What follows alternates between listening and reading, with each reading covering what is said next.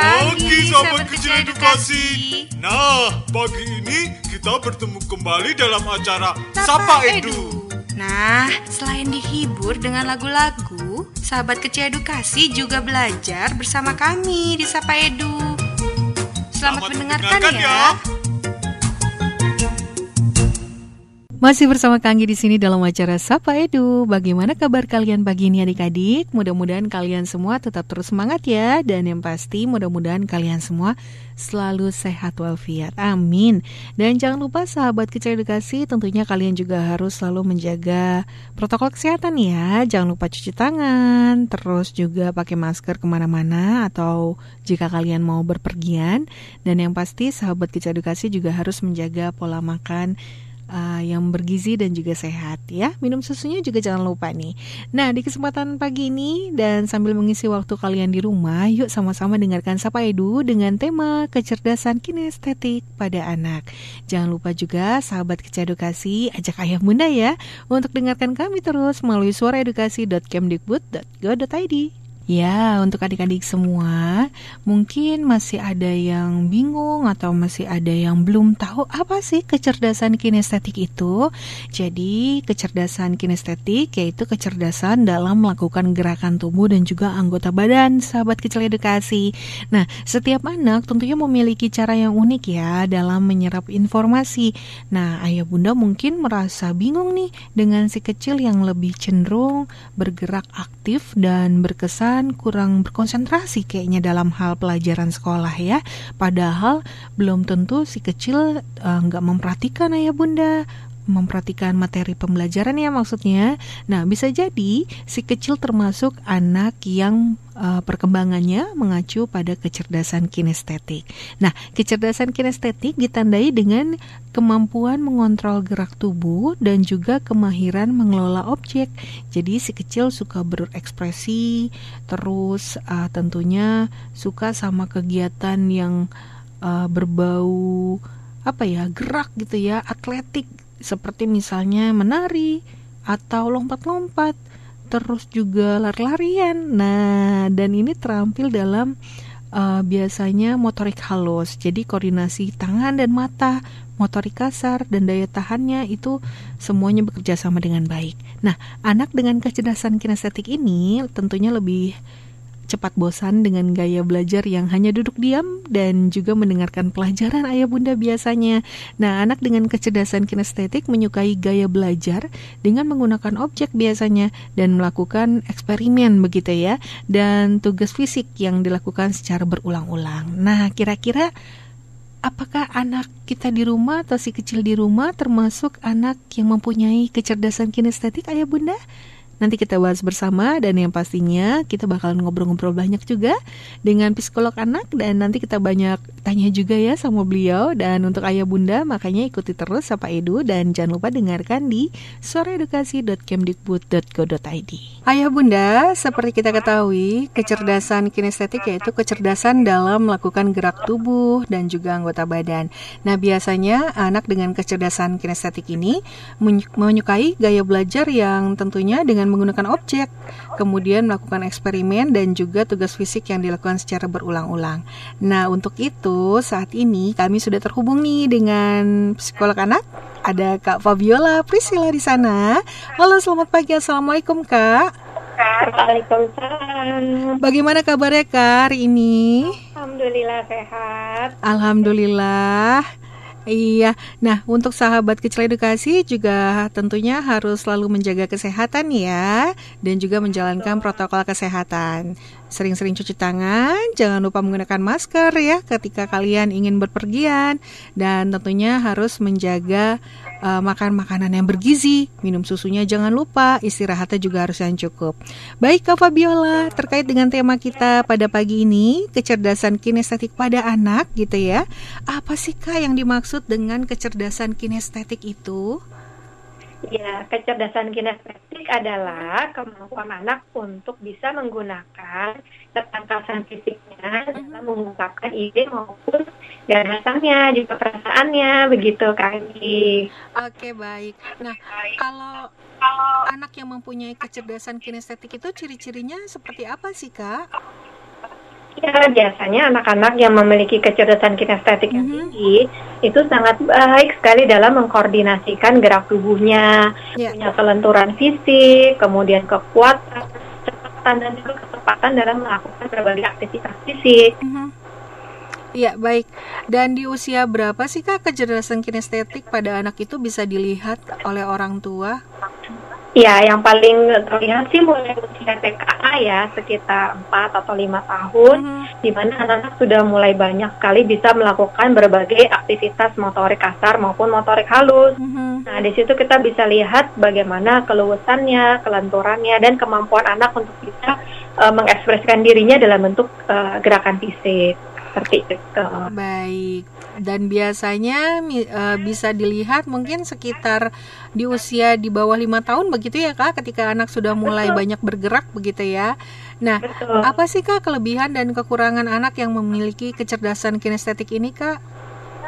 Ya, kelebihannya banyak sekali ya. Mhm. Jadi, anak-anak dengan kinestetik yang tinggi itu biasanya aktif, kemudian eh, bersemangat dalam melakukan tugas-tugas membutuhkan gerak fisik, Iya. eksperimen, olahraga, keterampilan, Mhm. ya. Nah, kemudian juga bisa punya ingatan fisik yang kuat. Jadi kalau misalnya kita mengajarkan sesuatu, tapi kita berikan contoh untuk menggerakkan fisiknya, Mhm. dimudahkan dibandingkan kalau kita hanya menggunakan secara lisan saja. Nah, kalau kekurangannya, bukan kekurangan ya, mungkin sesuatu yang bisa ditingkatkan. Nah, biasanya anak-anak kinestetik tinggi ini Mhm. mudah banget Iya. Ya. Aktivitas fisiknya, Mhm. eh, mudah terdistraksi. Jadi kalau misalnya melihat hal-hal yang menarik, langsung deh eh, Antusias. hampiri gitu ya. Heeh. Seperti Iya. itu. Oke. Nah, eh, kemudian apa yang harus diperhatikan oleh orang tua nih Kak ketika ingin memberikan kegiatan kepada anak yang memiliki kecerdasan kinestetik ini Kak? Ya, yang pertama pastinya ada aktivitas yang memungkinkan anak untuk bergerak. Mhm. Nah, jadi segala tugas-tugas itu sebisa mungkin uh, ada atau memungkinkan anak untuk menggunakan gerak Mhm. fisiknya. Kemudian ya yang kedua, uh, kalau bisa ruangannya juga dibatasi. Jadi jangan terlalu luas atau terlalu banyak distraksi. Iya. Nah, tapi memungkinkan anak untuk bisa tetap eksplorasi. Jadi kita bisa misalnya uh, memberikan satu apa ya uh, kertas kali gitu Mhm. ya. Nah, untuk bisa mengungkapkan ide-ide dalam bentuk gambar, coretan, atau mungkin merobek-robek kertas menjadi kerajinan Mhm. dan sebagainya. Kemudian orang juga harus kreatif dalam menyajikan berbagai tugas-tugas yang bisa memungkinkan anak ini untuk bergerak secara eh, fisik aktif dan juga terarah. Nah, jadi memang tugas-tugas yang diberikan tidak boleh eh, secara umum saja, Mhm. karena tadi mudah bosan. Jadi tugasnya Ya. harus kita pecah-pecah Mhm. jadi uh, lebih sederhana, kemudian tujuannya jelas dan Mhm. pastinya ada aktivitas fisik di dalamnya. Nah, kalau gitu contoh kegiatan seperti apa nih Kak yang dapat mengarahkan anak yang memiliki kecerdasan kinestetik ini? Iya, misalnya menari, Ya. kemudian juga melakukan aktivitas kerajinan tangan prakarya, Aha. atau project-project. Ya, Mhm. Kita misalnya belajar tentang air, Mhm. kita bikin uh, apa namanya um, uh, tentang air terjun misalnya. Mhm. Kemudian eh, misalnya kita juga bisa mengajak anak untuk mempelajari musik dengan eksplor ke taman gitu ya. Berbagai macam eh, daun-daun pada musim sem ah, musim kemarau misalnya gitu ya. Mhm. Yang sudah kering dan sebagainya. Kemudian kita juga bisa mengajak anak-anak untuk eh, misalnya mempelajari gerakan tertentu gitu ya, Mhm. senam dan lain sebagainya. Nah, itu tuh aktivitas-aktivitas yang sangat cocok untuk dilakukan dengan anak-anak yang kinestetiknya tinggi, Kak Anggi. Oke. Nah, apa saja sih Kak manfaat kecerdasan kinestetik untuk anak Kak? Dan untuk anak itu Oh, sendiri dan juga untuk orang tuanya pastinya. Iya, banyak sekali kan. Mhm. Jadi anak-anak dengan kinestetik yang tinggi Ya. itu biasanya eh, pastinya memungkinkan anak untuk tumbuh lebih sehat ya, Mhm. kuat. Kemudian Mhm. juga biasanya anak-anak ini juga bisa eh, sangat-sangat berbakat di bidang yang eh, melibatkan aktivitas fisik seperti misalnya berenang, menari, seperti itu. Nah, untuk orang tuanya juga pastinya uh, kalau maksudnya memiliki anak dengan kinestetik tinggi atau Hmm. orang tuanya kinestetiknya tinggi ya Kak Anggi? Ya. Ya Kak Wabiola. Iya, kalau orang tuanya memiliki anak dengan kinestetik tinggi, Mhm. pastinya orang tuanya juga tergerak untuk banyak melakukan aktivitas fisik dan itu pastinya bermanfaat bagi uh, kesehatannya juga. Oke. Nah, ini adakah perkembangan anak yang memiliki kecerdas- eh, kecerdasan kinestetik itu berbeda Kak dengan anak yang lain? Jadi dari segi Ya. perkembangannya. Mm-mm. Iya, tentunya berbeda ya. Artinya Mhm. masing-masing anak kan memiliki eh, apa ya minat kemudian bakat yang berbeda yang eh, apa ya memiliki eh, kinestetiknya sama-sama tinggi tapi minatnya berbeda. Misalnya anak mungkin berbakat di bidang menari Mm-mm. ditunjang dengan kinestetik yang tinggi, Ya. tentunya akan optimal. Ya. Sedangkan anak lain mungkin bukan di bidang menari tapi di bidang eh, motorik halus gitu, Mhm. Oke, menjahit uh, dan lain sebagainya. Jadi kita uh, menggunakan kinestetik yang tinggi itu Mhm. disesuaikan dengan bakat dan minat anak Anggi. Oke, berarti balik lagi kita lihat dulu minat anaknya begitu ya kak ya. Dan yang Betul. pasti ayah bunda juga nggak boleh memaksakan ya kak. Ketika anak udah Ya. mulai nggak suka sama kegiatan tersebut juga nggak boleh memaksakan juga. Nah, Betul. ini kan seperti kita ketahui anak-anak tuh memang identik sekali dengan aktifnya gitu ya, nggak bisa Ya. diemnya begitu kak. Nah, apakah semua anak yang aktif ini memiliki kecerdasan kinestetik kak? Bagaimana cara orang tua membedakannya? Iya, yang Mhm. pertama kita lihat bahwa biasanya Mhm. anak-anak dengan kinestetik yang tinggi itu punya naluri yang lebih kuat Anggi. Mhm. Ini misalnya Oke. kalau uh, belajar naik sepeda, Mhm. Nah, anak-anak kinestetik tinggi itu nggak perlu kita ajari terlalu lama, bahkan Mhm. banyak mereka otodidak bisa Otodidak, oke. sepeda sendiri, Mhm. kemudian bisa berenang gitu ya. Nah, kita perhatikan anak-anak ini biasanya memang punya insting yang lebih kuat bagaimana cara menggerakkan tubuhnya supaya seimbang dan juga eh, tepat gitu. Mhm. Jadi tidak mudah jatuh. Kemudian biasanya anak-anak kinestetik tinggi ini juga lebih berprestasi Ya. di- dibandingkan anak-anak eh, pada umumnya, misalnya Mhm. jadi juara berenang, kemudian lomba menari selalu juara seperti Mhm. itu, eh, juara atletik Mhm. dan lain sebagainya. Kalau bermain biasanya tiba-tiba udah ada di atas pohon ya, Mhm. tanpa jatuh, kemudian tangkas dalam mengerjakan berbagai aktivitas permainan yang membutuhkan gerak fisik. Oke. Nah, ketika orang tua yang memiliki anak kecerdasan kinestetika, eh, ini cara bagaimana cara mengarahkannya gitu atau mengembangkannya agar lebih maksimal, Kak?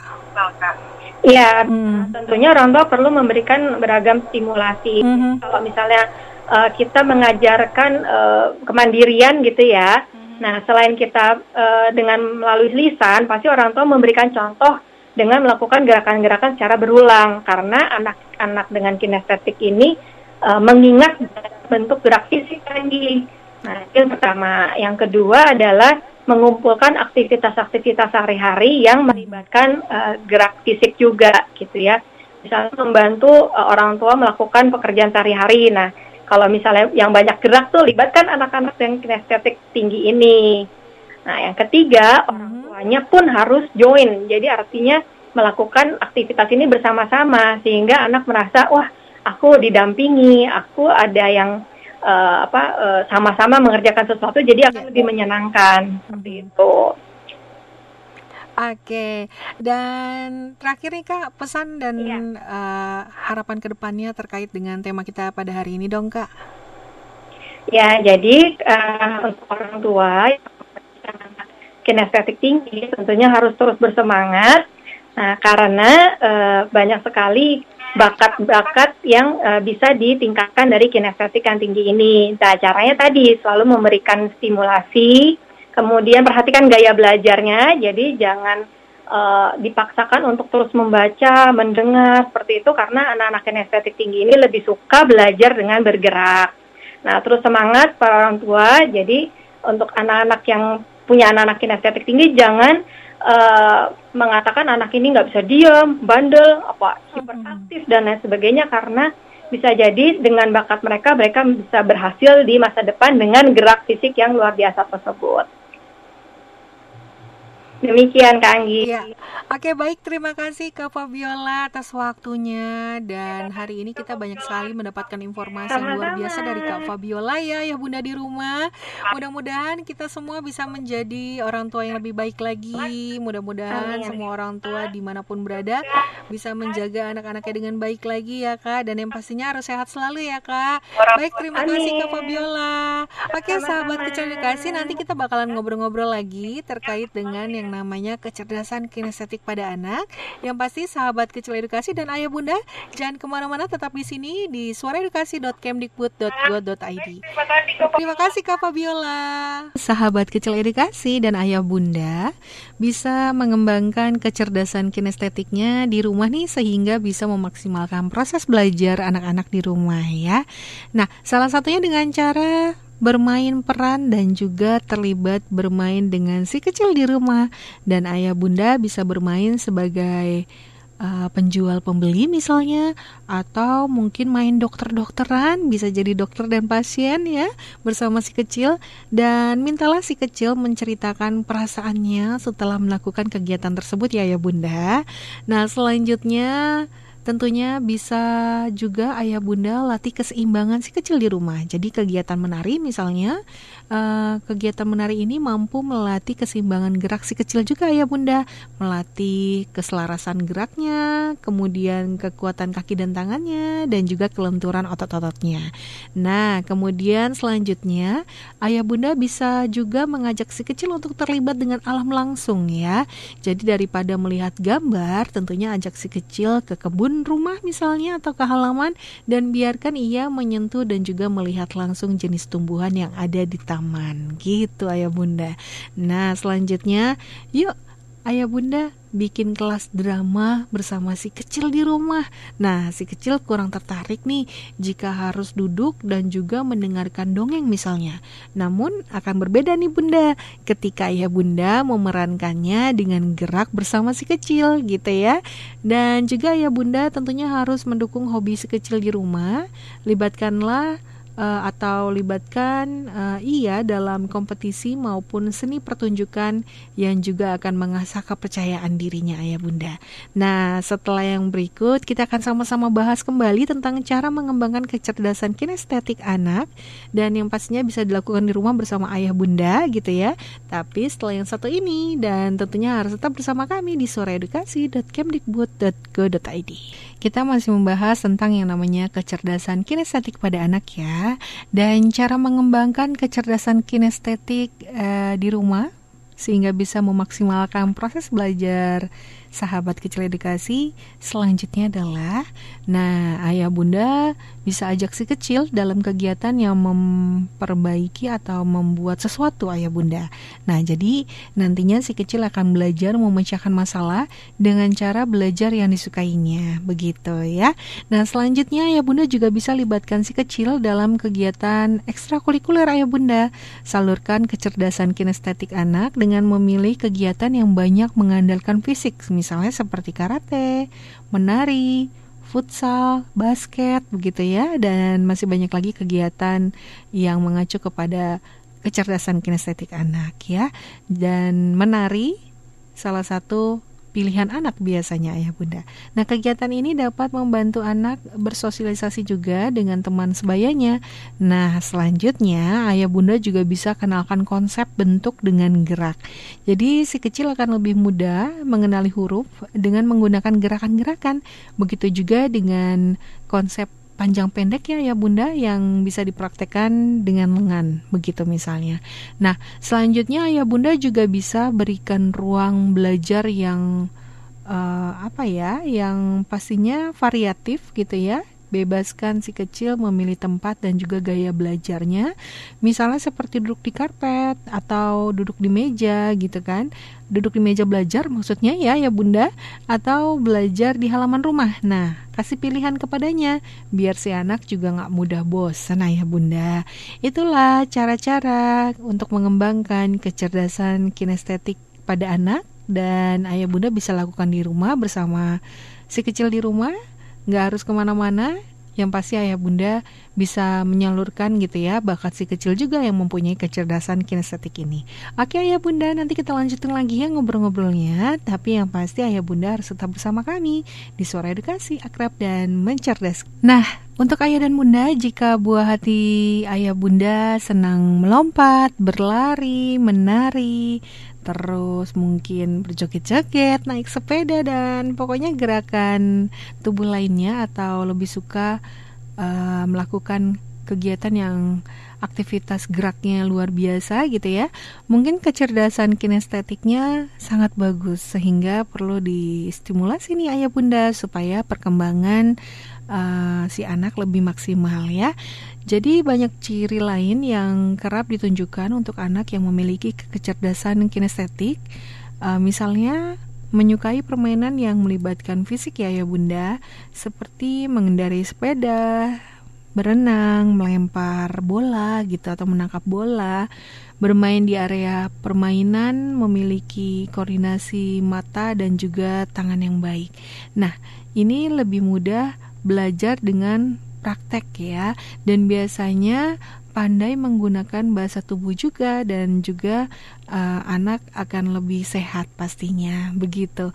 Nah, sebaliknya jika kecerdasan kinestetik anak biasa-biasa aja, umumnya mereka lebih suka dengan aktivitas yang tidak melibatkan terlalu banyak gerak anggota tubuh, tapi bukan berarti kita mendiamkannya aja ya Bunda, justru harus kita rangsang juga nih anak untuk lebih uh, banyak bergerak karena di dalam bergerak anak bisa mempelajari dan juga meningkatkan kemampuannya. Nah, mudah-mudahan di sini ayah Bunda bisa melihat kira-kira anakku tipe anak yang mana nih mempunyai kecerdasan kinestetik yang luar biasa kah atau yang biasa-biasa aja? Jadi memang setiap anak berbeda-beda dan tentunya ayah bunda juga harus membantunya untuk mengembangkan kecerdas apa eh, kecerdasan apa pun itu yang dimiliki anak, oke? Okay?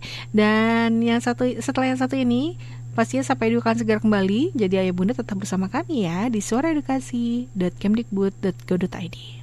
Sahabat kecil dikasih, masih semangat ya? Iya dong, Kak Anggi kita harus semangat terus. Karena kan kalau misalnya sahabat kecil edukasi semangat Insya Allah semua kegiatan yang akan kalian lakukan setiap harinya akan berjalan dengan lancar Karena adanya semangat ya. Dan yang pasti sahabat kecil dikasih sekali lagi Kak Anggi ingatkan Jangan lupa juga kesehatan ya. Ayo jangan lupa cuci tangan Sering-sering cuci tangan ya Atau gunakan hand sanitizer. Terus juga jangan lupa gunakan masker ke mana pun kalian pergi gitu ya.